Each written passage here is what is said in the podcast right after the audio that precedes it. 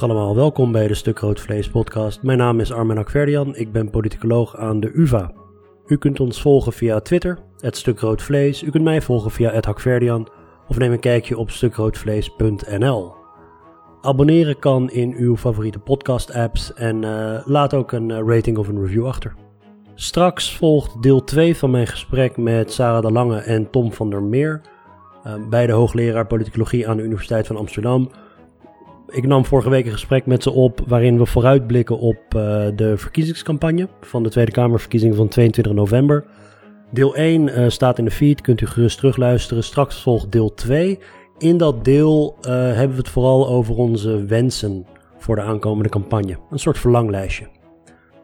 Maar eerst kunt u luisteren naar een gesprek met Simon Otjes, universitair docent politicologie aan de Universiteit Leiden. Eh, vorige week presenteerde Volt en de ChristenUnie een plan om de Tweede Kamer uit te breiden van 150 naar 250 Kamerleden.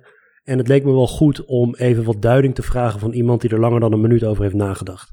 Want toen het plan werd aangekondigd, um, was het uh, weer eens niet te hard op Twitter. Um, dus eerst Simon Otjes en daarna Sarah de Lange en Tom van der Meer. Veel plezier.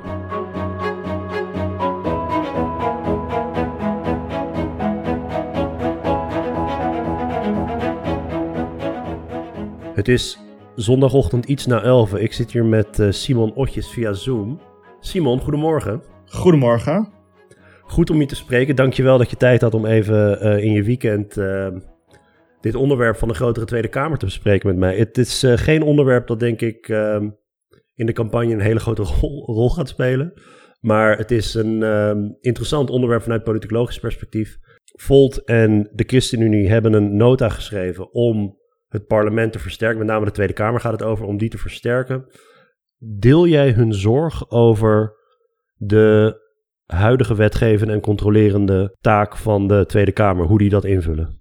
Ja, volgens mij is het, kan je zeker zorgen maken de laatste jaren over het vermogen van fracties, zeker als ze zo klein zijn geworden, om goed de regering te controleren en wetgeving te maken.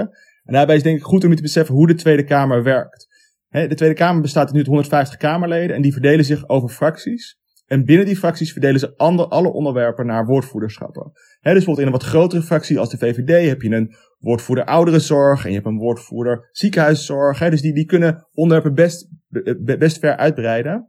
Uh, maar veel kleinere fracties, denk bijvoorbeeld aan de ChristenUnie zelf, uh, die moeten dus alle onderwerpen die er op de parlementaire agenda staan, allemaal onder elkaar verdelen. En dat zorgt ervoor dat de Kamerleden zijn met enorme portefeuilles. Hè. Die gaan echt van koningsrijksrelaties tot sociale zaken, tot, tot, tot defensie. Misschien niet een Kamerlid, maar hè, die, die, die, die, die moeten hele grote terreinen uh, beslaan. En dat is een probleem, omdat ze dan niet de tijd hebben om vanuit ChristenUnie perspectief alles goed te kunnen volgen kritisch te, kijken wat er aan de hand is, wetgeving uit, na te kunnen pluizen, ook in de maatschappij bij te houden wat er gebeurt en dat ook naar de Kamer te kunnen brengen.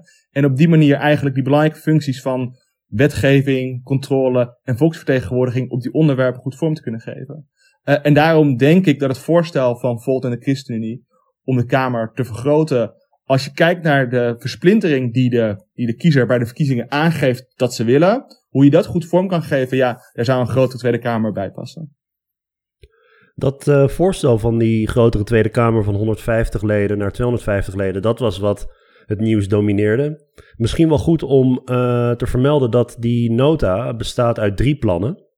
Het uh, eerste plan is om Kamerleden eerder te betrekken bij wetgeving. Het tweede plan is om ook meer te doen aan lange termijn debatten of debatten over de maatschappij op lange termijn, een soort visiedebatten. En het derde punt is de vergroting van 150 naar 250. Over dat laatste punt gaan we het uitgebreid hebben. Wat is kort je reactie op die eerste twee punten? Het hangt in mijn ogen wel samen. In de zin van dat als je nadenkt over een groter parlement en je zou de werkwijze van het parlement niet veranderen, dan vraag ik me af hoeveel dat verandert. Misschien dat Kamerleden iets relaxter hun werk kunnen doen, maar je krijgt dan nog honderd Kamerleden erbij die eigenlijk niet alle middelen die ze, die ze, die ze ter beschikking hebben tot een volle kunnen, uh, kunnen gebruiken. Of echt het controlerende werk goed vorm kunnen geven. Ik denk bijvoorbeeld dat Kamerleden eerder betrekken bij wetgeving zoals hier voorgesteld wordt. Dat het een goede manier is om ervoor te zorgen dat die extra Kamerleden die je krijgt, dit natuurlijk echt die, wetgeving, uh, die, die wetgeving in kunnen gaan, na kunnen pluizen en zo'n dossier goed kunnen volgen. Uh, ik heb zelf ook in het verleden gepleit om het commissiestelsel te versterken. Om ervoor te zorgen dat daar echt meer werk kan gebeuren. Je ziet dat sterke parlementen, dat die sterke commissies hebben. En dat Nederland in, uh, in vergelijking met buurlanden een zwakker commissiestelsel heeft. En uh, ik heb, ik, in mijn ogen zijn nou van naam te denken als je extra Kamerleden hebt, hoe je de werkwijze verandert, zodat Kamerleden beter ook aan die controlerende wetgevende uh, functies vorm kunnen geven. En eerder betrekking bij wetgeving ligt ermee in lijn. Ik denk ook het versterken van het commissiestelsel, ervoor zorgen dat daar ook echt wetten gemaakt kunnen worden in plaats van alleen maar over wetten gesproken kan worden. En dat manieren zijn om ervoor te zorgen dat je niet alleen die extra Kamerleden krijgt, maar dat je ook hun werk zo organiseert dat ze hen niet allemaal maar voor de camera willen staan met een kamervraag, maar ook juist de tijd hebben om dieper in te gaan op wetgeving, om amendementen te schrijven, om misschien zelf met zo'n wet aan de gang te gaan, om ervoor te zorgen dat dat vertegenwoordigt wat in hun ogen goed is en niet gewoon alleen maar een stempel zetten op wat de regering heeft voorgesteld. Je zei net dat sterkere parlementen om, uh, in landen om ons heen, die hebben een sterker commissiestelsel. Um, kun je kort uitleggen wat dat inhoudt? Want um, we hebben ook commissies op verschillende deelterreinen. Wat schort er aan om ons parlement sterker te maken. Dus hoe kun je dat commissiestelsel dan inrichten zodat ons parlement ook sterker wordt in die uh, taken uh, die ze moet uitvoeren? Ja, dus hè, die, die woordvoerders die ik net noemde op die verschillende onderwerpen, die komen bij elkaar in kamercommissies om dan wetgeving voor, uh, voor te bereiden en beleid te bespreken. En als je kijkt naar de rechten die Nederlandse commissies hebben en de ondersteuning die Nederlandse commissies hebben, dan is het echt opvallend. in vergelijking met andere landen en in vergelijking met Duitsland is heel verleidelijk, want die heeft een heel sterk parlement, dat die commissies minder rechten hebben. Dan kan ik gewoon hele praktische dingen denken als het recht om als er een, als, als er een wetsvoorstel naar de Kamer komt, om daar als commissie mee aan de slag te gaan. In Nederland kunnen Kamerleden in de, uh, kunnen ze amendementen indienen. Ze kunnen ook wat, uh, ze kunnen nog de wet reflecteren met de minister in de hoop dat hij de wet aanpast. Hij of zij de wet aanpast. Maar het interessante is, is dat in andere landen zo'n commissie gewoon die wet neemt, die zegt, dankjewel minister, dit is een instant voorstel. En samen als Kamerleden met die wettekst aan de slag gaan. En dan vaak achter gesloten deuren proberen om die wet te veranderen. En ook, ook het recht hebben om een wetsvoorstel vanuit de commissie naar de naar, de, naar de Kamer als geheel toe te sturen. Terwijl in Nederland gaat het voorstel wat de minister heeft gestuurd, gaat naar de Kamer toe. In plaats van dat zo'n commissie daar zelf mee aan de slag kan gaan. En dat is echt een verandering in termen van is een commissie maar een doorge doorgeefluik, uh, een, een, orgaan waar kort wordt nagedacht over die wet. Vaak is het ook nog schriftelijk. Um, of is het een plek waar echt die Kamerleden zelf met die wetgevende tekst aan de gang gaan. En dat is in landen die sterkere parlementen hebben, landen die ook vaker minderheidsregeringen hebben, ook in Scandinavië, veel gebruikelijker dat die commissies de werkplaats is waar die wetten gemaakt worden, in plaats van een plek is waar kort over die wetten gesproken wordt, input wordt geleverd, maar het initiatief voor de rest ook echt bij de regering ligt. En, en zie je dan in die commissies uh, een, een, eigenlijk een soort regering tegenover oppositie in het klein? Of zie je in die commissies dan ook dat mensen echt met elkaar gaan samenwerken, ook misschien tussen regering en oppositie? En dat verschilt natuurlijk van stelsel tot stelsel. Uh, veel van deze stelsels gebeurt dat wetgevende werk in die commissies achter gesloten deuren. En dus hè, daar kunnen we niet heel veel uh, van zien. Maar we weten van uh, Scandinavische stelsels die sterkere parlementen hebben, dat het vaak minderheidsregeringen zijn. En dat betekent sowieso dat partijen die geen ministers leveren zich tegen wetgeving aan bemoeien. En we weten tegelijkertijd in deze stelsel dat er vaak onderwerpen zijn waar de gedoogpartijen het niet met de regering eens zijn en vervolgens de andere gevestigde partijen met de regering mee kunnen werken. Dat is op Europa vaak zo in Scandinavische landen, waar meer eurosceptische en pro-Europese partijen samen in een linker of een rechter blok zitten en een regering gedogen en vervolgens de partijen van de, um, de, de pro-Europese partijen, bijvoorbeeld van de rechterzijde bij een linkse minderheidsregering, samen kunnen werken om over die wetgeving na te denken. Dus daar zie je dat er in die commissies ook ruimte is voor alternatieve meerderheden, maar dat hangt wel heel erg samen met de Deense minderheidskabinetten. Uh, wat als we de Nederlandse voorkeur voor meerderheidskabinetten door zouden zetten, uh, niet per se zou gebeuren. Want dan zou je nog steeds wat langs lijnen van coalitie-oppositie waarschijnlijk hebben. Ligt natuurlijk ook aan hoe die cultuur zich ontwikkelt. Uh, maar nog steeds zou het betekenen dat de Kamerleden een grotere rol hebben in het vormgeven van wetgeving. In plaats van dat ze alleen maar een stempel zetten op het voorstel dat van de regering komt. In Duitsland, die, waar ze een hele sterke coalitie-oppositiedynamiek hebben, is het veel gebruikelijker dat die commissies een veel belangrijke rol hebben bij gewoon het, het schrijven van, van die wetsteksten, daarmee aan de slag gaan. Dat tweede voorstel, hè, uh, dat gaat over het organiseren van uh, debatten op de lange termijn. Wat, wat, wat vind je daarvan?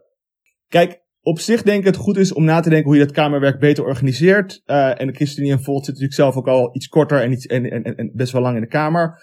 Uh, en dus als, als, als zij denken dat er te weinig gesproken wordt over de lange termijn, dan, dan neem ik dat uh, aan. Ik denk wel dat de huidige Kamer heel goed is in praten, heel goed is in uh, dingen bespreken, heel goed is in debatten die over het ene onderwerp zouden gaan naar een ander on on onderwerp toe leiden. En we hebben lange termijn debatten op veel onderwerpen met de begrotingsdebatten. Dus ik denk niet per se dat dit het belangrijkste onderwerp, het belangrijkste voorstel is om voor te zorgen dat de Kamer anders, anders gaat werken. En ik zou eigenlijk af willen van het idee dat wij een praatdebat, een praatparlement hebben waar het gaat om hè, met elkaar nog één keer, één keer goed erover praten. Nog één keer goed even voor, de camera laten zien wat we allemaal willen. Ik zou willen dat we in Nederland veel meer naar een werkparlement toe gaan. Waar het veel gebruikelijker is dat Kamerleden misschien niet per se voortdurend met hun hoofd op televisie zijn. Maar juist ook dossiers induiken en gewoon een jaar lang kwijt kunnen zijn. Omdat ze gewoon diep in een of andere wet zitten of diep in een of andere enquêtecommissie. En ja, ik denk dat er extra debatmoment toevoegen niet per se slecht is. Maar niet per se het probleem van we hebben nu te veel een praatparlement en we willen een werkparlement van maken dat daar nou aan bijdraagt. Is het of-of?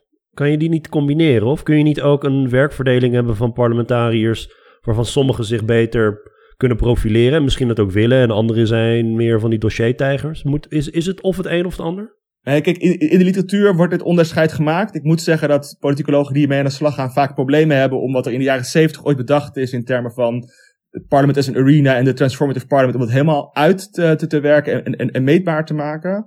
Uh, tegelijkertijd is het wel zo dat zo'n werkparlement een andere manier van, uh, van werken vereist. Maar ik kan me goed voorstellen, voorstellen dat fractievoorzitters en een paar opvallende Kamerleden heel erg naar voren treden. En dat hè, de Kamerleden daarachter veel meer in de dossiers um, zitten en minder hoeven te scoren. Maar dat is ook een opdracht aan selectiecommissies van politieke partijen om niet alleen maar te tellen hoe vaak kandidaat-Kamerleden de media zijn geweest, maar ook te kijken wat ze daadwerkelijk aan wetgevend werk hebben gedaan. Ja, als ik jou zo hoor over uh, een, een, transformatie van een, een, een praatparlement naar werkparlement, dan is het eigenlijk misschien niet meer dan logisch dat je ook meer Kamerleden nodig hebt voor het werk, omdat het werk ook intensiever wordt. Of het nou via commissies gaat of via eerder betrekken bij wetgeving, maar um, dan kun je met een fractie van twee of drie personen misschien ook heel weinig uithalen. Dus dan is het logisch dat je, dat je, dat je meer parlementariërs nodig hebt en grotere fracties gemiddeld genomen. Ja, een, een fractie van, van twee of drie personen, dat is gewoon heel lastig om ermee aan het werk te gaan. Ik heb zelf het meeste sympathie hierin voor de fractie van de ChristenUnie. Die bestaat uit vijf personen, dat is net iets meer. Maar die zijn niet alleen maar uh, partijen in de Kamer, maar dat zijn ook coalitiepartijen. En dat zorgt ervoor dat zij niet alleen maar hun werk serieus doen. En ChristenUnie Kamerleden zijn over het algemeen Kamerleden die ook die dossiers ingaan en die proberen om dat echt uit te diepen. Maar tegelijkertijd ook bij alle coalitieoverleggen moeten zijn. Nou ja, hoe, hoe die mensen nog een, een, gezinsleven ernaast kunnen hebben, kan ik me bijna niet voorstellen. Want die zijn dus op zoveel niveaus bezig met maar vijf Kamerleden. Dat is echt ongelooflijk. Um, en dus ja, ik denk dat als je wilt dat de Tweede Kamer anders gaat werken, dan betekent dat volgens mij dat je meer Kamerleden moet willen gegeven de huidige versplintering. Aan de ene kant en aan de andere kant moet nadenken over hoe je de regels van de Tweede Kamer zo aanpast dat we ervoor zorgen dat het parlement meer zelf aan de slag gaat met onderwerpen en minder eigenlijk die afwachtende houding hebben en, en kijkt waar komt de regering mee en daar nog even, hè, dus zegt de regering regeert zoals Leipart ooit, ooit schreef over de Nederlandse Tweede Kamer. Waarom dat getal van 250? Waar komt dat vandaan? Um, nou ja, kijk, uh, er is een, een, een soort politicologische wet. Er zijn in politicologie weinig wetten die als daar statistisch heel sterk ondersteund worden. En uh, de wet van de derde machtswortel is een van die weinige politicologische wetten die wiskundig gezien het heel erg goed, uh, goed doen. En die wet houdt in dat de parlementsgrootte van landen even groot is als de derde machtswortel van het inwonertal. En dus als je dat zou volgen voor Nederland, dan volgt eruit dat we iets meer dan 250 Kamerleden zouden moeten hebben. En ik denk dat de ChristenUnie uh, en Volt ervoor gekozen hebben om te zeggen 250 is een mooi, een mooi rondgetal. Ik zou ze aanraden om een oneven getal te kiezen, maar dat is een tweede. Um, ik heb in het verleden ook over die wet geschreven en kritisch over nagedacht, omdat ik niet per se zeg, en dat ook hoop ik wat, wat, tot nu toe besproken is, dat, het, dat, dat, aangezien het die statistische wet zo is in, het, in, in vergelijkende zin, dat we het daarom ook maar moeten invoeren. He, als die fracties een, uh, van een voldoende grootte zijn, zou je best op 150 Kamerleden kunnen blijven. Maar gegeven dat die fracties in Nederland kleiner zijn geworden omdat mensen op verschillende partijen zijn gaan stemmen, zijn die fracties kleiner geworden en kunnen ze eigenlijk het werk niet, uh, niet aan. En dan is een vergroting en 100 erbij doen op zich logisch en dat is dan in lijn ook met die wet van de derde machtswortel. minder versplinterde landen om ons heen hebben een groter parlement relatief aan, de, uh, aan het inwonerstal, toch? Ik bedoel, gezien het feit dat wij zo versplinterd zijn, is het des te opvallender dat wij zo'n relatief klein parlement hebben. Ja, kijk, dat, dat kan je overal voor zeggen, want Nederland heeft überhaupt een heel klein parlement. Hè? Dus um, van, van, van de landen in de Europese Unie zijn alleen de mini-staatjes hebben kleinere parlementen. Uh, België heeft 10 miljoen inwoners, heeft evenveel Kamerleden. Denemarken, 5 miljoen inwoners, heeft 179 Kamerleden. Dus uh, Noorwegen, 10 miljoen inwoners, heeft 349 Kamerleden. Dus het is Zweden, uh, Zweden, 10 miljoen inwoners, heeft 349 Kamerleden.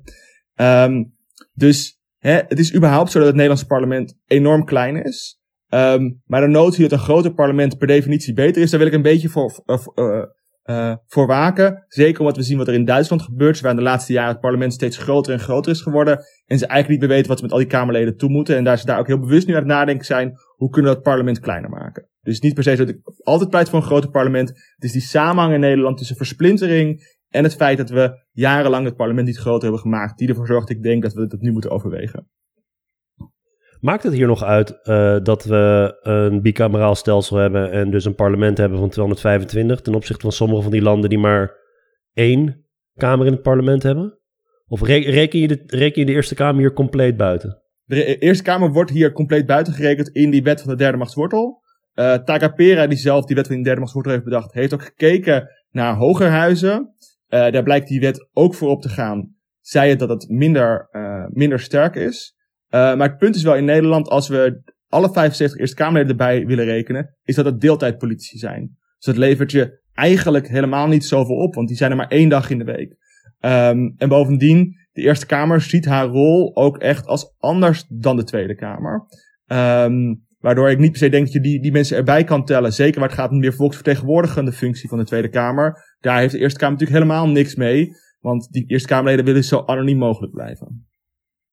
Dus, dus als ik jou goed hoor, dat, dat vergroten van het parlement naar 250 zetels uh, zou een goed voorstel zijn, maar niet als het daarbij blijft. Dus dan moeten ook andere functies van het parlement versterkt worden, want alleen maar onder de huidige omstandigheden het naar 150, van 150 naar 250 zetels vergroten, gaat niet veel verschil maken. Nou, het, het gaat verschil maken voor de Kamerleden zelf. Het gaat verschil maken voor, zeker in wat nu vrij kleine fracties hebben met minder dan 10 leden, hoe zwaar dat werk is en in welke mate mensen dat als te zwaar ervaren. Daarvoor, hè, voor, voor het functioneren van Kamerleden zelf, heeft het zin. Maar als we nadenken hoe kunnen we de uh, vertegenwoordigende, wetgevende en controlerende functies van de Kamer vergroten, dan denk ik dat we meer van de Nederlandse Tweede Kamer zijn gaan verwachten in de laatste tien jaar. Uh, eigenlijk meer daarvan willen. Tegelijkertijd die kleine fracties dat niet kunnen bieden. En daarom moet die, kamer, moet, die Kamer vergroot worden. Er moet daarbij komen dat je er ook ervoor zorgt dat die Kamercommissies beter geëquipeerd worden om dat wetgevende werk te doen. Dat je, kamer, dat je de Kamer eerder bij wetgeving betrekt. Dat je nadenkt over hoe je die controlefunctie veel serieuzer vormgeeft. Uh, en tegelijkertijd, als er meer Kamerleden zijn, kunnen ze ook beter het land ingaan. Waardoor ook hè, die volksvertegenwoordigende functie niet alleen maar meer via televisie misschien hoeft. Nu is dit een, uh, een, een, voorstel dat, uh, ja, was vorige week kwam het in de media en um, er was um, een hoop mensen sprongen erop. Ik denk dat de meest gehoorde het argument tegen was dat het zou leiden tot meer versnippering. Wat vind je van dat tegenargument? Het is waar dat als we het parlement vergroten, dat dan de barrière die we nu hebben, het halen van een volle zetel om in de Kamer te komen, dat we die uh, iets verlagen. Niet enorm veel verlagen, maar wel iets verlagen. En dat er fracties bij zouden kunnen komen. Het is grappig daarbij om op te merken dat bij de laatste Kamerverkiezingen dat niet het geval zou zijn geweest. Uh, maar in eerder, bij eerdere Kamers zou dat wel het geval zijn geweest. Dat betekent dat er een paar eenpersoonsfracties bij zouden kunnen komen. Dan denk ik dat je het op twee manieren kan bekijken. Je kan zeggen dat versplintert het parlement enorm verder en we moeten ons echt zorgen over maken. Ja, als je kijkt naar de basismate van versplintering, is het toevoegen van één eenpersoonsfractie gaat dat niet heel erg veel aan veranderen. Daar is echt de hoofdmoot van versplintering het verdwijnen van grote partijen. Het erbij komen van één fractie met één persoon betekent dat kamerdebatten misschien iets langer duren. Maar de hoofdmoot van versplintering in Nederland is het feit dat we geen grote partijen meer hebben. Um, het tweede is, is dat uiteindelijk wij als politicologen, zeker als Nederlandse politicologen, de stellige overtuiging hebben dat naarmate het parlement beter vertegenwoordigt, meer mensen zich in het parlement kunnen herkennen, omdat hun vertegenwoordigers er ook in zitten, dat het beter is voor, uh, uh, voor een parlement. Dus ik denk niet per se dat het slecht zou zijn geweest als de, hè, de, de, partij die nu dichtstbij die extra zetels was, zoals Code Oranje, als die ook in het parlement was gekomen, omdat het betekent dat er meer mensen zich daar, daarmee vertegenwoordigd zouden voelen. Um, en voor de werkwijze van de Tweede Kamer, opnieuw, ik denk dat je goed moet nadenken hoe je vorm geeft aan het verschil, aan, het, aan het feit dat we fracties van verschillende grootte hebben. Um, hoe, je daar, hoe je daarmee omgaat in plaats van roepen, we kunnen het parlement niet vergroten, want dan komt er nog een eenpersoonsfractie bij. Ja, ik denk dat je goed moet nadenken over hoe het parlement als geheel werkt, hoe de fracties als geheel nu overbelast zijn en in welke mate parlementariërs echt hè, dat vertegenwoordigende, controlerende en wetgevende werk goed kunnen doen. Eén uh, motor van versplintering is, is natuurlijk electoraal gezien dat dan uh, er misschien uh, kleinere partijen krijgen een zetel. Dat, dat kan. Een andere is dat Kamerleden zich afsplitsen. Het, het feit dat je straks 250 Kamerleden zou hebben in plaats van 150, neemt daardoor niet de kans toe dat er ook meer afsplitsers zouden zijn. Simpelweg omdat er ook meer Kamerleden zijn. Ja, als, je, als, als je iedere Kamerlid ziet zijn potentiële afsplitser, dan neemt die kans toe. Ja. Tegelijkertijd denk ik dat er daar een opdracht ligt voor selectiecommissies om ervoor te zorgen dat je Kamerleden selecteert die goed kunnen samenwerken en die bovendien hè, uh, het hele programma uh, onderschrijven, dat je daar minder conflicten hebt. Maar het is ook goed om je te beseffen dat in elk geval het Nederlandse constitutionele stelsel fracties eigenlijk niet bestaan en dat het individuele Kamerleden zijn die we verkiezen en dat we heel erg hechten aan het individuele mandaat. En er is nu vrij veel discussie, zeker uh, vanuit het perspectief van bijvoorbeeld Pieter Omtzigt, die gaat over, we hebben nu die afsplitters eigenlijk afgestraft, die krijgen minder ondersteuning. Dat is gedaan vanuit het perspectief dat we die ondersteuning eigenlijk willen ontmoedigen en dat het even weinig knop is waar de Kamer aan kon draaien. Dus die zeggen, oké, dan krijg je gewoon minder medewerkers. En daar heeft Pieter Omtzigt in elk geval heel veel kritiek op. Die zegt, ik ben een tweederangs Kamerlid, want ik heb de juiste ondersteuning niet. Ik denk dat hè, um, op het moment dat je die ondersteuning wil gaan aanpakken, dat, ook heel, of dat je die afsplitsing wil gaan aanpakken, dat het heel snel komt in het bedreigen van het vrije mandaat van Kamerleden. Waar we juist ook heel veel waardering kunnen hebben. Dat mensen ook kunnen afwijken. En als het fundamenteel met hun partij oneens zijn, kunnen afsplitsen. En dus ik, ik, ik ben bang dat als we dat te veel als een bedreiging gaan zien, ja, dan moet je eigenlijk het hele stelsel weer zien. Dan moet je ervoor zorgen dat partijen veel machtiger zijn. Dan moet je die Kamerleden gewoon echt van hen maken en in dienst zetten van, van, van de fractie. Dat is een hele andere manier van werken dan dat, dat we eigenlijk in elk geval constitutioneel in Nederland zouden willen. Uh, en die leidt ook volgens mij tot uh, onwenselijke praktijken. Dus die bedreiging van versplintering. Aan de ene kant zit daar een HR-kant voor, voor, die partijen om het zelf goed te regelen. Aan de andere kant zeg ik, ja, dat is ook hun goed recht binnen het Nederlandse stelsel, of binnen eigenlijk heel veel politieke stelsels, om, uh, om af te splitsen.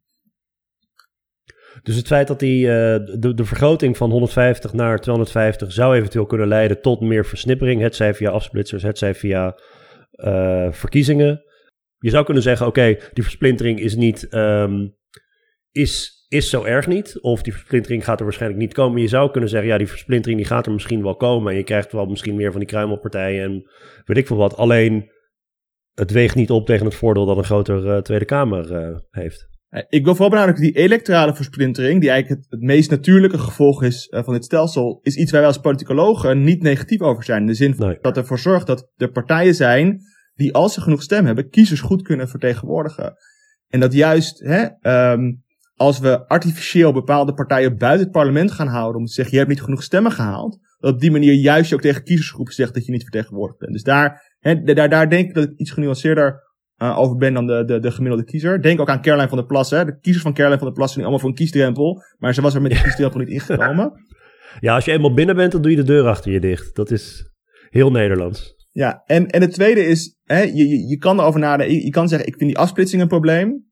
Um, dat hè, en dat is ook voor partijen erg rottig als, als, mensen afsplitsen. Uh, maar tegelijkertijd, ja, als je wil dat partijen meer macht hebben over Kamerleden. We spreken in Nederland ook juist heel negatief over fractiediscipline. Uh, hè, en, en we zeggen ook, sommige uh, is ook opgeroepen om voor te zorgen dat medewerkers meer in dienst zijn van individuele Kamerleden in plaats van, van, fracties, omdat die nu allemaal heel erg machtig zijn. Ja, dat, is, dat past niet heel erg goed binnen een verhaal waarbij je dan zegt, oh, we maken ons zorgen als een individueel Kamerlid voor zichzelf verder gaat. Zie jij nog andere mogelijke negatieve gevolgen van de uitbreiding van zo'n Kamer naar 250? Ja, kijk, hè, de, de, de, VVD begint altijd over de kosten. En is het de beste manier om die 1 euro uit te geven? Ik denk dat we in Nederland te weinig geld steken in ons politiek stelsel. Dat we proberen voor een dubbeltje op de eerste rij te zitten. Dat zie je ook in andere aspecten, bijvoorbeeld in partijfinanciering. Um, maar ik, ik heb voor de rest al vrij lang eigenlijk uh, uh, gepleit voor het grotere parlement. Um, met het besef dat als je niet vervolgens voor andere maatregelen kiest, niet per se hè, de, de hemel dan op aarde is en alles, alles goed is, maar dat het wel iets opvallend is waarin Nederland eigenlijk heel erg achterloopt ten opzichte van, hè, als je kijkt naar die ontwikkeling van bevolking en die kijkt naar die ontwikkeling van versplintering, wat volgens mij beter zou passen in hoe het stelsel zou kunnen functioneren. Ja, ik, ik verbaas me een beetje, uh, verbazen is een groot woord, maar het feit dat wij zo weinig geld steken in het parlement en ook dat die uitbreiding van die, uh, van die Tweede Kamer uiteindelijk, jij zei net voor individuele Kamerleden maakt het uit, maar uh, voor uh, het functioneren van de, van de democratie heb je ook andere maatregelen nodig. Die memo is ook heel erg macro ingestoken. Dit is Kamerleden en, en politici in het algemeen, of maken op mij de indruk dat ze niet willen worden gezien als um, je zit erin voor het geld. Er gaat genoeg geld naar de politiek. En dat kiezers dan weer gaan zeggen van ja, oh zie je wel, ze gaan zichzelf verrijken en er moet meer geld naar het parlement. En de werkdruk van individuele Kamerleden, je mag blij zijn dat je het werk doet. Uh, dat, dat Kamerleden misschien een beetje huiverig zijn om hun eigen positie te versterken, ook financieel, omdat dan dat verwijt op de loer ligt. Ja, die, die, ik weet niet of die discussie heel Nederlands is. Daarvoor zou je de discussies in andere landen precies moeten volgen. En ik weet ook in andere landen het met name populistische partijen zijn die hè, de privileges van de elite ook op de agenda zetten als een manier om, hè, uh, om, om daar tegen te ageren. Maar je ziet in Nederland ook terug in de discussie over het wachtgeld. Hè, waarbij er gezegd wordt in Nederland dat we politie niet veel wachtgeld willen geven. En tegelijkertijd klagen we ervoor dat er zo weinig talent klaar staat om de politiek in te gaan. Ja, dat zijn twee dingen die met elkaar samenhangen. Als je het politiek is onvoorspelbaar. Als je er volgens uit moet en dan een nieuw, een nieuw beroep moet gaan zoeken, ja, dan wil je daar misschien de tijd voor hebben, maar dan moet je ook wel daar de financiering voor, voor regelen. Uh, ik denk in bredere zin dat in Nederland we er voortdurend voor kiezen om heel goedkoop uit te zijn in termen van de partijpolitiek en vertegenwoordigende aspecten van onze democratie. En dat het niet per se zich uitbetaalt in nou een democratie waar we met z'n allen heel erg blij mee zijn. Ik zeg niet per se opnieuw dat als we Kamerleden maar twee keer zoveel uh, vergoeding geven dat het dan allemaal goed komt. Maar wel te kunnen nadenken uh, hoe we uh, die democratie beter kunnen financieren. Als we nadenken over ondersteuning van de Kamer, het aantal Kamerleden, de financiering die politieke partijen krijgen. Dat zijn allemaal aspecten waarvan ik denk van, we kiezen er eigenlijk voortdurend voor om een hele goedkope democratie te hebben. En klagen er dan over dat die democratie zo ver van ons afstaat.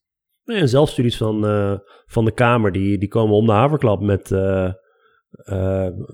commissierapporten over hun eigen functioneren. De werkdruk in de Tweede Kamer staat altijd re relatief prominent in die, in die rapporten. Ik denk niet zozeer dat geld voor het parlement gaat naar salaris van Kamerleden, dat ze daarop zitten te wachten. Het gaat naar ondersteuning en het gaat naar werkdrukverlichting.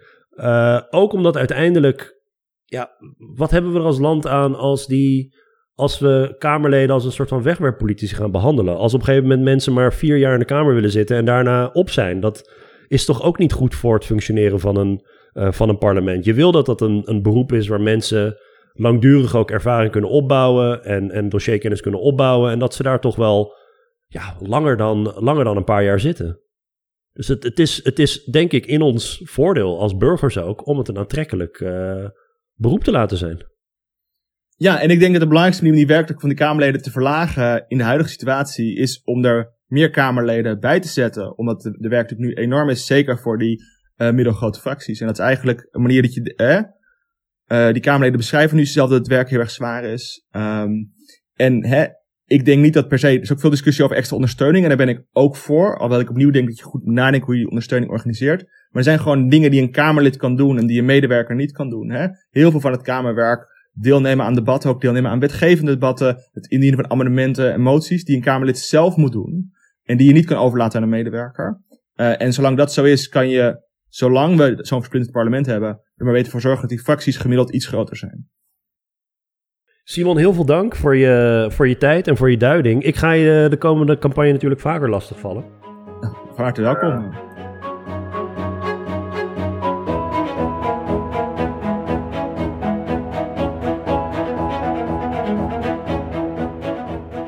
Oké, ik had jullie nog gevraagd uh, als een soort van laatste blokje om uh, een aantal puntjes voor te bereiden als een soort van verlanglijstje. Waar we uh, hopen waar deze campagne uh, over zal gaan of, uh, of wat dan ook. Een verlanglijstje over de campagne. En um, Sarah, mag ik jou eerst het woord geven? Ja, Tom heeft een beetje mijn thunder al gestolen. Want mijn grootste twee wensen voor deze campagne zijn één. Dat partijen zich uitspreken over hun coalitievoorkeuren. Zowel de partijen waarmee ze wel willen regeren als de partijen waarmee ze te grote ideologische verschillen zien en daarom niet willen regeren. we weten uit onderzoek naar Nederlandse kiezers dat ze proberen strategisch te stemmen. Um, maar dat lukt eigenlijk niet zo goed. Dus ze proberen wel um, bijvoorbeeld minder uh, soms stemmen ze niet op de partij van hun eerste voorkeur, die inhoudelijk het dichtst bij staat, maar op een andere partij, omdat ze denken dat die een grotere kans heeft om te gaan regeren. Maar ja, uh, in een Nederlands partijlandschap met de fragmentatie en de bereidheid van partijen om over allerlei scheidslijnen heen compromissen te sluiten, uh, heeft dat vaak niet het gewenste effect. Dus het zou voor kiezers heel behulpzaam zijn als ze beter in staat zijn om uh, hun strategisch stemgedrag invulling te geven, doordat ze weten uh, waar de voorkeuren van politieke partijen liggen. Um, nou ja, ook wanneer zij strategisch stemmen, uh, zal er een, een heel gefragmenteerd parlement ko komen. Ja, in dat geval hoop ik dat partijen toch serieus willen overwegen om een minderheidskabinet te vormen. In plaats van een kabinet dat uh, uit vier partijen bestaat, misschien wel vijf partijen bestaat, en waarin allerlei onderhuidse tegenstellingen besta bestaan binnen de coalitie, uh, waardoor er geen grote voor voortgang gemaakt kan worden met allerlei beleidshervormingen. Als je een minderheidskabinet vormt, uh, dat je ook uh, flexibel houdt, in de zin dat je geen vaste steunpartner uh, zoekt in, het, in de oppositie. Ja, dan kan je veel beter op al die verschillende beleidsterreinen manoeuvreren. Doordat je bijvoorbeeld op klimaatbeleid met de ene politieke partij samenwerkt die dicht bij je standpunten ligt. En dat je op migratiebeleid met een andere partij samenwerkt. Of op sociaal-economisch beleid. En dat is gegeven de complexiteit van de tegenstellingen in de Nederlandse politiek wel echt nodig, dat die flexibiliteit er komt. Want anders dan uh, kunnen we gewoon de grote maatschappelijke thema's die spelen niet voldoende aanpakken de komende jaren. Wat um, is er op tegen deze twee punten? Dus dat eerste punt, hè, Tom, van um, het uitspreken van coalitievoorkeuren. Jij uh, bent er zelf ook voorstander van partijen zijn er best wel huiverig voor. Sterker nog, op het moment dat ze gaan zeggen van ik wil niet met die en die partij, dat zeggen ze trouwens soms wel, ik wil niet met die, dat wil dus wel in negatieve zin. Dan krijg je meteen het verwijt van oh dat is ondemocratisch of weet ik veel wat. Ik vind het alleen maar duidelijkheid scheppen, maar vanuit de partijen gezien, wat is er op tegen om duidelijkheid te verschaffen naar de kiezer toe over coalitievoorkeuren? Vanuit de partij gezien denk ik, maar dit is echt koffiedik kijken, is dat, dat men zich daarmee um, zo sterk gebonden voelt dat je, strategisch uh, je, je positie niet voldoende kan uitspelen. Ik bedoel, als je naar de grootste bent, terwijl je van tevoren hebt gebonden aan een bepaalde coalitie, dan kan je niet je machtsfactor stevig uitspelen als je um, als juniorpartner, mogelijk juniorpartner op een cruciale positie zit, zoals het CDA de laatste jaren een paar keer heeft geprobeerd te spelen. Um, dan kan je ook niet genoeg binnenhalen uh, op het moment dat je merkt dat je essentieel bent. Ik denk dat zoiets erachter kan zitten, maar het is voor mij speculeren. Het is wel een argument, een ander argument, waarom ik denk dat het lastiger geworden is dan vroeger. En dat heeft ermee te maken met wat ik eerder al noemde, dat het, het Nederlandse stelsel inmiddels in, in drie clusters, drie blokken uh, uiteengevallen is, niet in twee. En we zien ook in landen om ons heen dat de opkomst van een, een derde blok, dat politicologen dan het radicaal rechtse blok noemen, dat zo'n zo'n blokkensysteem of pre-electorale coalities ook wel wat moeilijker maakt. In Denemarken is het gelukt om best wel binnen het systeem dat een plek te geven. Um, daar is juist de opkomst van de nieuwe middenpartij die dat nu heeft, uh, die nu heeft geleid tot, tot een andere samenstelling van de coalitie dan anders. Um, maar we zien bijvoorbeeld ook in een land als, als Zweden dat het het wel echt moeilijker maakt. En in Nederland zijn we al een heel stuk verder. Um, Namelijk dat, dat het stelsel echt een drie min of meer even grote blok uiteen is gevallen. Ik, ik zat zelf te bedenken aan, stel je hebt een situatie waarin een bepaalde partij zegt, uh, onze voorkeur heeft het om met uh, die en die samen te regeren. Um, het is een onvoorspelbare situatie. Je weet niet wat de verkiezingsuitslag wordt. Stel nou dat de verkiezingsuitslag tegenvalt op de een of andere manier, niet per se voor jou, maar voor je beoogde coalitiepartners, en dat het gewoon niet lukt. En dat je dan uh, op zoek moet gaan naar een andere coalitie. Hoe zou dat dan worden opgevat? Zou dat worden opgevat als, uh, nou ja, het is niet anders en de kiezers begrijpen het wel? Of zullen kiezers dan zeggen van, ja, hou eens even, je had dat beloofd en nu uh, breek je een belofte. Hoe, hoe, hoe ga je om met beloftes maken waarbij uiteindelijk de kiezers dusdanig wispelturig zijn dat het... Maar de vraag is of het gaat lukken.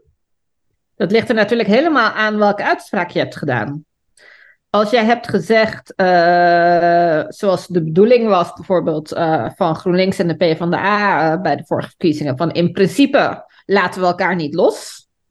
Nou ja, dat is een hele duidelijke uitspraak. We, doen, we zitten samen in de oppositie of we gaan samen regeren. Als je die breekt, dan is het logisch dat kiezers je daarvoor afstraffen. Maar als je zegt, inhoudelijk ligt onze voorkeur bij samenwerking met die en die maar het hangt natuurlijk af van de verkiezingsuitslag, uh, welke coalitie precies tot stand komt. Dan weet de kiezer nog steeds inhoudelijk waar je voorkeur ligt, maar dan is er geen garantie dat dat ook de coalitie is die gevormd wordt. Je kan allerlei verschillende signalen wat dat betreft geven. En heeft jouw voorkeur die tweede wat uh, mildere vorm? Nou ja, dat ligt er maar net aan uh, om welke partij het gaat en welke partner. partijen moeten eerlijk zijn over uh, partijen waar ze sowieso mee willen regeren, omdat ze daar heel veel ideologische affiniteit mee hebben. Of partijen waar ze absoluut niet mee willen regeren. Maar ze moeten ook wel duidelijk zijn um, over wat hun algemene voorkeur is. En dat, dat doe je dan in meer globale termen. Van wij hebben een voorkeur voor een uh, links-progressief uh, kabinet. Of wij hebben een voorkeur voor een kabinet. Um, dat uh, ook um, nieuwe verkiezingswinnaars uh, uh, sowieso meeneemt, omdat we het belangrijk vinden om die groepen kiezers te horen. Of, of wat je dan ook als uitspraak wil doen. Um, dat helpt de kiezer wel bij een niet alleen inhoudelijk afgewogen, maar ook strategisch afgewogen keuze maken.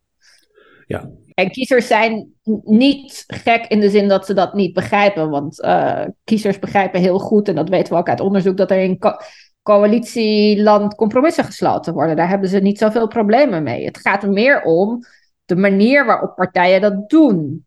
Uh, ook het feit dat ze aan de voorkant uh, bepaalde standpunten hebben, vervolgens onderhandelen en net doen alsof het compromis hun eerdere standpunt was, terwijl ze wel degelijk concessies hebben gedaan. Dat soort zaken, dat is waar kiezers moeite mee hebben. Punt is duidelijk. Uh, de kiezer beter informeren over de machtsvorming uh, in plaats van alleen over de eigen standpunten. Of... Tom, um, wat staat er op jouw verlanglijstje? Ik ben eigenlijk uh, best wel bescheiden, denk ik, in mijn verlanglijstje. Maar dat is denk ik meer gericht op media. maar ook voor deel politici. Ten eerste, laten we ons alsjeblieft voorlopig niet leiden door peilingen. Peilingen zijn nuttig. Peilingen zijn informatief. Peilingen gaan kiezers ook helpen van, hey, op welke partij wil ik uiteindelijk stemmen? Maar peilingen hebben maanden voor de verkiezingen echt maar een beperkte voorspellende waarde voor die verkiezingsuitslag. heb je onderzoek naar gedaan met Tom Lauwersen en Lisa Jansen. En we zien gewoon dat in de Nederlandse context, drie maanden voor de verkiezingen, peilingen over het algemeen ja, evenveel voorspellen als de huidige samenstelling van de Tweede Kamer voor de komende verkiezingsuitslag. Dus dat is echt niet zo bijzonder veel. Dus oproep naar, naar, naar met name media, laat je nou alsjeblieft, zeker in deze fase, echt niet te veel leiden door die peiling. En de tweede um, is, het zijn geen premiersverkiezingen. We moeten dit niet framen alsof het premiersverkiezingen zijn. In Nederland verkiezen we de minister-president niet. Natuurlijk, de minister-president is belangrijker geworden. En een deel van de kiezers stemt op basis van leiderschap. Maar dat maakt het nog steeds geen premiersverkiezingen. Het, het, wie de premier wordt, dat wordt bepaald tijdens de formatie. En dat is misschien heel erg jammer, dat we in ons stelsel eigenlijk bijna niet meer stemmen op, op, de macht. Maar het is wel inherent aan ons stelsel. En, en als media de verkiezingen en de campagne gaan framen als wie wordt de volgende premier, dan leggen we echt wel een flinke hypotheek op de toekomst, op de steun voor het systeem. En het, het, kan namelijk heel goed zijn dat uh, je als partij de grootste wordt, maar niet de premier gaat leveren, omdat je niet eens in de coalitie komt. En dat is in het verleden vaker gebeurd. Bijvoorbeeld met de PvdA in de jaren 70, begin jaren 80 waren ze de grootste. En ze kwamen gewoon niet in de coalitie, ze hadden de meerderheid niet. En dan kan je zeggen, ja, de afgelopen 40 jaar is het wel gelukt. Ja, wat was nou zo bijzonder de afgelopen 40 jaar? In, in 32 van die 40 jaar was een centrumrechtse partij de grootste. En centrumrechts in Nederland, daar ligt het zwaartepunt. Als, dus als die de grootste is, dan moet hij bijna gaan regeren. Ja, dan ligt het meer voor dan dat hij de premier levert. Maar als een partij verder weg van, van dat zwaartepunt van de macht de grootste wordt, dan is het niet evident dat hij gaat regeren. Sarah, dat heb jij nog in je proefschrift ook laten zien. Dat het, dat het voor, Hallo. ook zelfs voor, voor recht zo geldt. Dus stel je voor, uh, de PVV wordt de grootste, is het niet evident dat die gaat regeren. Maar als we het nu voorstellen in media alsof dat wel zo zou moeten, ja, dan, dan, dan bouw je de teleurstelling al het systeem in. En hetzelfde geldt dus voor links. Dat zit ook niet op het zwaartepunt van ons politieke stelsel. En het gebeurt toch echt. Het, het, het, toen ik op vakantie was, was ik op zaterdag nog via mijn, via mijn telefoon nog wel de krant. Een hele grote spread in de Volkskrant um, over de, de premierskandidaten. Waar ook wordt gezegd dat, dat deze campagne ook daarover gaat. Een paar weken later in diezelfde Volkskrant, nadat uh, Omzicht uh, en Van der Plas hadden laten weten dat zij geen premier wilden worden, een grote kop. Waar gaat de campagne dan over? Ja, natuurlijk ging het niet over het premierschap, want daar kon het niet over gaan, want het wordt daar niet bepaald. En zelfs als media um, mee willen gaan in het idee van dit zijn premiersverkiezingen, laat ze alsjeblieft heel duidelijk de disclaimer opnemen dat het ook heel goed kan zijn dat de grootste partij niet de premier levert, omdat we dat in het verleden veel vaker hebben gezien. Nou ja, en daar, komt nog bij dat als je dit als premiersverkiezingen uh, presenteert, dat het bijna onvermijdelijk is dat je het gaat framen ook als een tweestrijd. Terwijl er op dit moment gewoon een heleboel partijen heel dicht bij elkaar zitten qua uh, potentiële aanhang, qua potentiële grootte.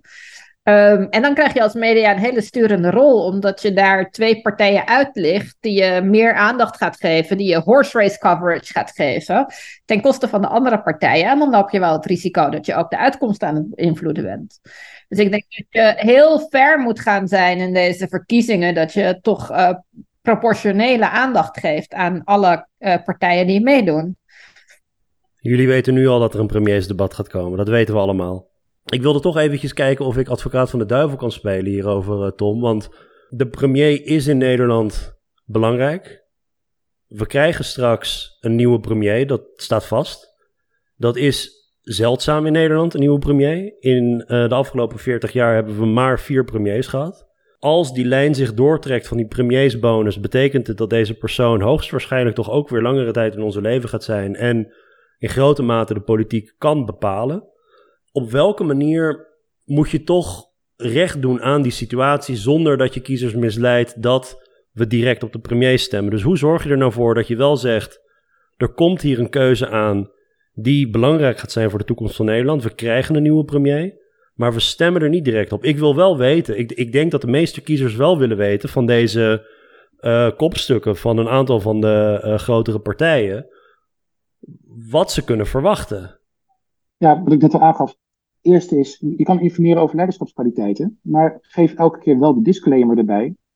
Van de premier wordt niet direct verkozen. De grootste zijn is geen garantie. Uiteindelijk draait het in ons evenredige kiesstelsel ook gewoon om het halen van een meerderheid. Is er een meerderheid die met jou wil regeren? Dus dat is denk ik het, het, het, het, het, het meest belangrijke dat er moet gebeuren. Net zoals we bij peilingen tegenwoordig zien dat er echt wat disclaimers bij staan en niet een, een, een blinde kopie wordt gemaakt van, van uh, de, de, de, de pitches van de pijlers. Zou je hier hetzelfde moeten houden voor de pitches van spindokters en van journalisten. Zet zo'n disclaimer erbij. Wat kan je nog meer doen? Nou, partijen kunnen in elk geval in hun gedrag uh, duidelijker maken welke meerderheden ze dan willen. Wat dan de meerderheid zijn waarmee zij het gooien, doen naar het premierschap. Dat je dan zegt, nou binnen ons blok, de grootste gaat dan de premier leveren, maar dit is wat we willen doen. Maar dat sluit heel erg aan wat Sarah eerder al zei dan moeten mensen wel, politici, moeten dan wel echt bereid zijn om voor de verkiezingen al meer duidelijkheid erover te geven. Um, en ook zijn nog steeds natuurlijk met de disclaimer van ja, dit kunnen we pas waarmaken als we weten dat we een meerderheid zouden kunnen behalen. Um, of bij een minderheidsregering een meerderheidssteun voor de minderheidsregering. Derde is, ja, als je uh, wil dat mensen daadwerkelijk kunnen stemmen op een premier, dan kan dat binnen onze instituties eigenlijk niet. Dus als je mensen daarop meer invloed op wil geven, hoor je natuurlijk wel eens het idee van, ja, we moeten een gekozen minister-president, direct gekozen door de burgers. Maar dat is heel onverstandig. Dan komen we eigenlijk in een systeem uit dat meer, ja, uh, lijkt op een bijna semi-presidentieel stelsel. Dit is in Israël gebeurd, in een evenredig kiesstelsel hebben ze het geprobeerd. Ze wisten niet hoe snel ze er weer vanaf moesten komen, omdat het land daardoor onbestuurbaar werd. Dus mijn uh, uh, idee is, dat, dat kan je niet direct doen. Uh, het belangrijkste zit hem toch echt in gedrag. In partijen die aangeven, dit zijn onze meerderheden. en op die manier bijna ja, een soort van coalities kunnen bouwen om één of enkele mogelijke premierskandidaten. Ik denk dat het ook gaat om gewoon de praktische keuzes die de journalistiek maakt. Uh, natuurlijk is er niets mis mee uh, om een serie interviews te doen met de uh, partijleiders van de partijen die goed peilen. Om te kijken wat hun achtergrond is, wat hun leiderschapskwaliteiten zijn en hoe ze een kabinet zouden leiden. er is ook echt geen enkel bezwaar tegen artikelen waarin je die kandidaten met elkaar vergelijkt in termen van ervaring en andere zaken. Maar iets als een premiersdebat, uh, waarbij de leiders van die partijen met elkaar debatteren op de inhoud, onder het label van potentiële premier, is denk ik veel problematischer. Want uh, de premier maakt het beleid uiteindelijk niet. Uh, de partijen doen met hun uh, voorgedragen ministers maken gezamenlijk het beleid. Dus weet je, het is, het is hoe frame je informatiemomenten die je als journalistiek organiseert. Er, er is geen enkele reden om dat een premiersdebat te noemen. Dit is gewoon een debat tussen de partijleiders van de op dat moment goed peilende partijen. Punt. En geen premiersdebat. Dat bestaat gewoon niet in die, in die vorm. Dus het is ook gewoon een stukje zorgvuldig omgaan met hoe je je journalistiek bedrijft als media. Mijn uh, wens moet ik een beetje inleiden. Um, verkiezingscampagnes zijn uh, fantastische momenten voor massale politieke participatie. Het is denk ik te gemakkelijk om cynisch te doen over verkiezingen. Soms, uh, ja, we hebben er geen zin in of weet ik veel wat. Oh, zijn we verkiezingen. Um, meerderheid van de wereldbevolking zal nooit in een land wonen waar vrije en eerlijke verkiezingen zijn. Dus dat is iets dat we moeten koesteren. Het is een, uh, in Nederland gaat 80% van de stemgerechtigden gaat stemmen. In een periode van zes weken, twee maanden, is politiek overal. Praten mensen met elkaar over politiek. En het is een enorme mogelijkheid om te leren over de politiek ook. En je ziet dat ook in allerlei enquêteonderzoek, dat tijdens verkiezingscampagnes mensen leren. Dat heeft natuurlijk wel dan vervolgens um, uh, is het wel belangrijk dat de informatie de mensen bereikt. Dus ik hoop heel erg dat aan de ene kant, het, het is een beetje een verlengde van wat uh, jullie net zeiden, dat bij debatten, en er zullen meerdere debatten zijn, en niet iedereen zal naar alle debatten kijken, sommige mensen zullen flarden van het ene of het andere zien, maar dat bij die debatten de voornaamste beweegreden van de organisatoren zal zijn het informeren van kiezers, zodat die een afgewogen keuze kunnen maken. Dus ik wil niet een debat zien van Van der Plas tegen Timmermans over stikstof. Want ik weet al, en bijna iedereen weet al, waar deze mensen voor staan. Wat ik graag zou willen is dat kiezers geïnformeerd worden over de standpunten van partijen waar zij nog niet zo'n duidelijk profiel op hebben. En op die manier ook misschien een beetje ingaan tegen de spin vanuit partijen. Als het gaat om uh, die, dus alles aan gelegen om op bepaalde thema's je misschien te verstoppen. Ik wil weten waar BBB en Omzicht uh, voor staan als het gaat om sociaal-economische thema's. Laat uh, Omzicht tegenover Marijnissen staan op het gebied van zorg bijvoorbeeld. Of uh, Van der Plas ten, tegenover, ik noem maar op, Jetten. En dan niet over klimaat, maar over werkgelegenheid. Zoiets. Daarmee informeer je kiezers. Um, hierop aanhakend ik zou heel graag willen, en ik weet dat misschien een aantal opiniepeilers luisteren. Wat ik heel erg waardeer in de afgelopen verkiezingscampagnes is dat opiniepeilers ook daadwerkelijk kiezersonderzoek doen en niet alleen maar zetelpeilingen. En ehm, met name bij INO heb ik de afgelopen tijd een aantal hele mooie uh, analyses voorbij zien komen. Ik zou heel graag willen dat we zouden enquêteren uh, of kiezers weten waar partijen voor staan. Dat we in de loop van de campagne vragen aan kiezers op allerlei soorten uh, onderwerpen, maar het kan ook op iets als links-rechts zijn. Waar denk jij dat deze partij voor staat? En ik ben heel erg benieuwd of dat invloed heeft op de stemkeuze. Ik wil heel graag weten uh, op welke standpunten kiezers partijen weten te plaatsen. En of dat dus een rol speelt, ja of nee, in hun stemkeuze. Zeker in een vrij rommelige, meerdimensionale politieke ruimte zoals in Nederland. Het lijkt me ontzettend interessant om, uh, uh, om, om daar informatie over te krijgen. Helemaal als je dat een aantal keer in die campagne vraagt en kijkt of er bepaalde leereffecten optreden. En de rol die de media daarin speelt. Dit is mijn verlanglijstje. Eens neem ik aan. Nou, bij het eerste, ja.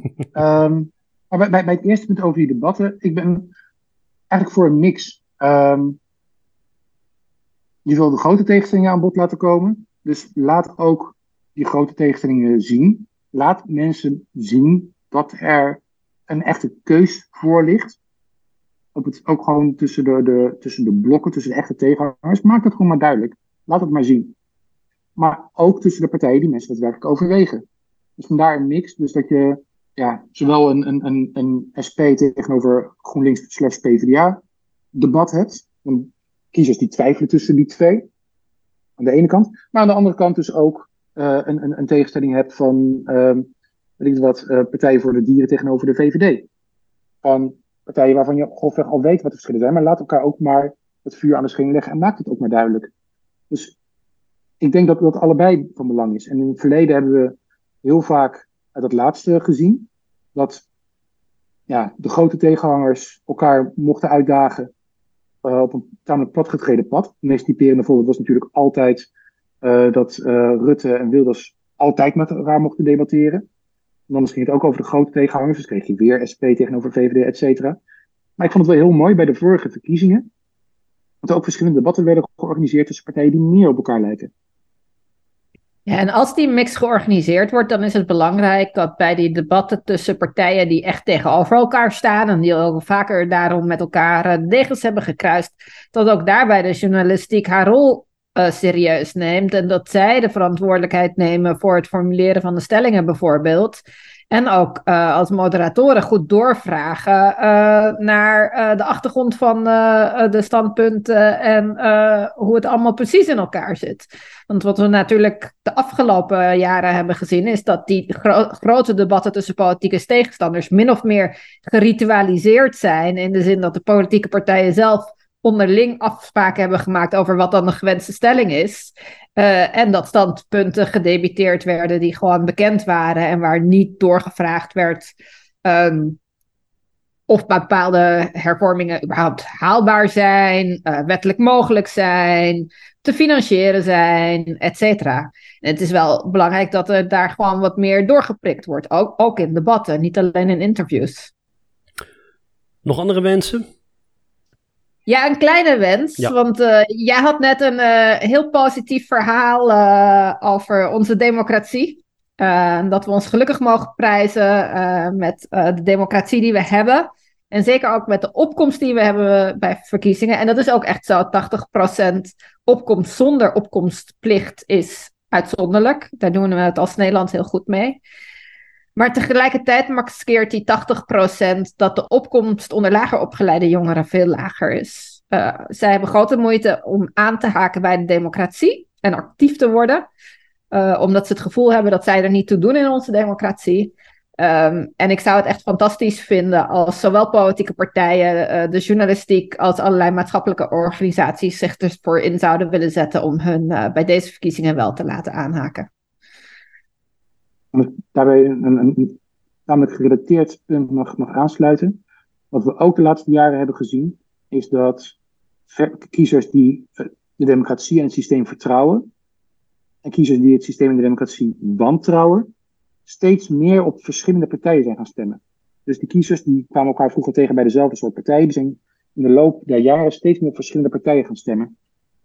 En dat vind ik een risico. Want wantrouwende kiezers, uh, enerzijds, je wil natuurlijk dat, dat ze een uitweg hebben, maar je wil een uitweg binnen het systeem. Hoe meer die twee uit elkaar gaan lopen, en hoe meer de vertrouwende partijen, de, kiezers, of de partijen met kiezers met vertrouwen, um, een claim blijven leggen op regeringsformatie, en de, partijen van kiezers met weinig vertrouwen daarbuiten blijven, hoe meer het zichzelf versterkt. Hoe meer het ook het gevoel kan aanwakkeren dat het systeem inderdaad niet voor hen werkt. Hoe meer um, de kiezers ook vatbaar worden voor idee dat bepaalde stemprocedures misschien helemaal niet eens eerlijk zijn.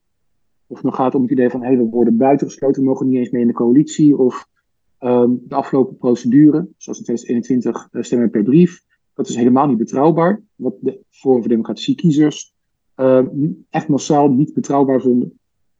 Die ontwikkelingen vind ik problematisch. Dus ik hoop echt dat er genoeg inhoudelijke redenen zijn voor mensen om op, weer op de partij te stemmen. Dat de partijen zich meer op inhoudelijke gronden weten te onderscheiden. Zodat die rol van vertrouwen en wantrouwen um, in het systeem een minder grote rol gaat spelen in ons stemgedrag. In die zin rust er ook een grote verantwoordelijkheid op de schouders van Omzicht. Want die lijkt wel dat wantrouwen bij een deel van de kiezers te kunnen mobiliseren. Omzicht is, wat je ook van hem mag vinden, iemand die binnen de liberaal-democratische grenzen opereert. Dus in die zin kan die wel een deel van deze kiezers behouden voor, laten we zeggen, het systeem. Ja, maar dat, datzelfde denk ik um, ook van de BBB. Zeker. En dat denk ik ook tot zekere hoogte van uh, een partij als de, de SP um, en een partij als de Partij voor de Dieren. Die allemaal nadrukkelijk binnen die kaders proberen burgers die, die met, met dat wantrouwen een stem te geven. Ik zal misschien nog een laatste wens willen uitspreken. En dat gaat ook eigenlijk, ja, dat is ook zo'n. Komt ook vaak terug, maar er zit ook een inhoudelijke dimensie aan kaartjes, verkiezingskaartjes. En uh, ik zal een link ook in de show notes posten uh, naar het blog waar uh, ik dacht Jaap van Slager die had daar een stuk over geschreven. ja. de, natuurlijk, ik bedoel de grootste partij in een gemeente. Je kunt die gemeente de kleur van die partij geven. En dan krijg je een kaart van Nederland. En die, daar, daar kun je een aantal conclusies uit trekken, mocht je willen. Wat ik eigenlijk um, zou willen vragen is wat meer aandacht voor de verschillen in grootte van die gemeentes en van die gebieden. Een stad als Amsterdam wordt, uh, ja, daar wonen een miljoen mensen. De ongelijkheden binnen Amsterdam zijn vele, vele malen groter dan de verschillen tussen de gemiddelde Amsterdammer en de gemiddelde inwoner van een middengrote gemeente of dorp buiten de Randstad. Het is denk ik vrij misleidend, dan wel bot, en compleet onnodig om te doen alsof iedere Amsterdammer rijk is, links is, stemt. Opkomst binnen de grote, hetzelfde geldt voor Rotterdam en Den Haag en Utrecht. Opkomst in de grote steden is laag, dat is relatief laag. Dat is omdat er binnen de grote steden ook grote groepen gemarginaliseerde burgers zijn. Economisch kwetsbaar, allerlei soorten achtergronden. Dus uh, ik zou het heel mooi vinden als daar wat meer rekening mee zou worden gehouden. Want het maskeert enorme verschillen binnen de grote steden. En um, bij de afgelopen uh, uitslagenpagina van, van de NOS, van de provinciale staten, had je een optie om een, uh, niet de kaart van Nederland te kiezen, maar ja, er wordt ook wel een cartogram genoemd, waarbij de uh, meer een soort van schematische kaart met, met waarbij de gemeentes de grootte hadden van het aantal inwoners. En daar zie je bijvoorbeeld al wat voor verschillen dat qua interpretatie kan uh, bewerkstelligen. Maar dan nog, Amsterdam krijgt dan gewoon een simpelweg een groter blokje met één kleur. Belangrijker is dat binnen die grote steden er enorme grote verschillen zijn. Met enorm veel groepen gemarginaliseerde kiezers die geen stem hebben. Die niet een mediagenieke lijsttrekker misschien hebben. Of die al zo ver buiten het systeem liggen qua wantrouwen dat ze niet eens meer op een protestpartij gaan stemmen. Heel veel daarvan wonen in de grote stad. Dus um, hou daar een beetje rekening mee. Nee, mee eens. Want um, tien jaar geleden hier een onderzoekje ook uh, naar gedaan. En daar, konden we laten zien dat uh, die verklaringen op, op, zeker op gemeente- en provincieniveau, of uh, niet de verklaring, de variantie, in hoeverre het ertoe doet, dat is echt maar een paar procent van de verschillen zit op dat niveau. Dus dat is ja, nog kleiner dan het topje van de ijsberg, waar, waar de Titanic tegen zonk. Um, je ziet maar een heel klein, als je naar die kaart kijkt, zie je maar een heel klein deel van alle relevante verschillen die er bestaan. En het risico op verkeerde conclusies is echt heel groot. Maar goed, dit is een debat dat we echt al, al jaren en jaren voeren. Kaartjes blijven aantrekkelijk. Maar dan ben ik het met je eens van ja, als je dan toch kaartjes gebruikt, zorg er dan in ieder geval voor dat die kaartjes ook uh, kiezers weerspiegelen en niet oppervlak. Lege ruimte. Sarah? Mag ik een uh, laatste kleine wens uh, uitspreken? Zeker. Ik hoop dat we heel veel uh, Stuk Rood Vlees podcasts zullen krijgen de komende ja. maanden om de verkiezingen verder te duiden. Want dit is natuurlijk nog maar het topje van de ijsberg. Ja, we zijn helemaal terug. wij hebben een beetje de algemene patronen besproken, maar er zijn zoveel politicologen in Nederland die van hele specifieke zaken meer weten. Um, Zeker. Bijvoorbeeld uh, de tegenstelling tussen uh, kiezers op het platteland en in de stad en in het centrum en de periferie van Nederland. Of uh, generationele verschillen tussen kiezers. Nou, er zijn zoveel aspecten die waarschijnlijk relevant gaan zijn in deze campagne en die onderdeel gaan vormen van het verklaren van de uitslag van de verkiezingen. Dat ik er heel erg naar uitkijk om heel veel collega's hier te horen.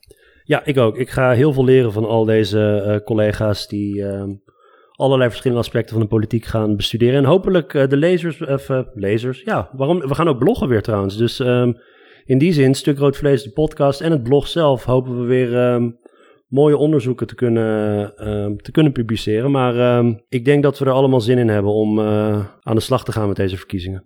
Want het is een behoorlijk tumultueuze tijd om Nederlandse politiek te bestuderen. Dat lijkt bijna iedere keer zo te zijn, maar iets zegt me dat we te maken hebben met een uh, verkiezing zoals we die misschien sinds 2002 niet meer uh, hebben gezien wat betreft uh, zetelverschuiving. Maar we zullen het zien. Tom en Sarah, heel veel dank voor jullie tijd.